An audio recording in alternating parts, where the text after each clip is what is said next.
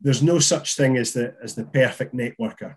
And even somebody that's very good and very experienced and that others would describe as a good networker, they've had some great results from the networking over the years. We can all get better. So we can't say, well, this is my natural stuff, this is just how I network. If we want to get effectiveness from it, then we've got to realise, well, we can get better.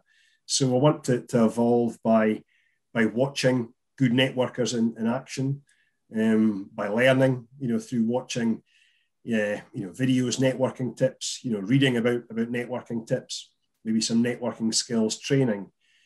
And that means that then our confidence for networking, it doesn't plateau. Our confidence for networking can increase if we think, okay, this is my natural style, but how can I keep evolving as a networker? In the same way we want to do with all our business skills. Yes, we want to get more experience, but we want to get better as well.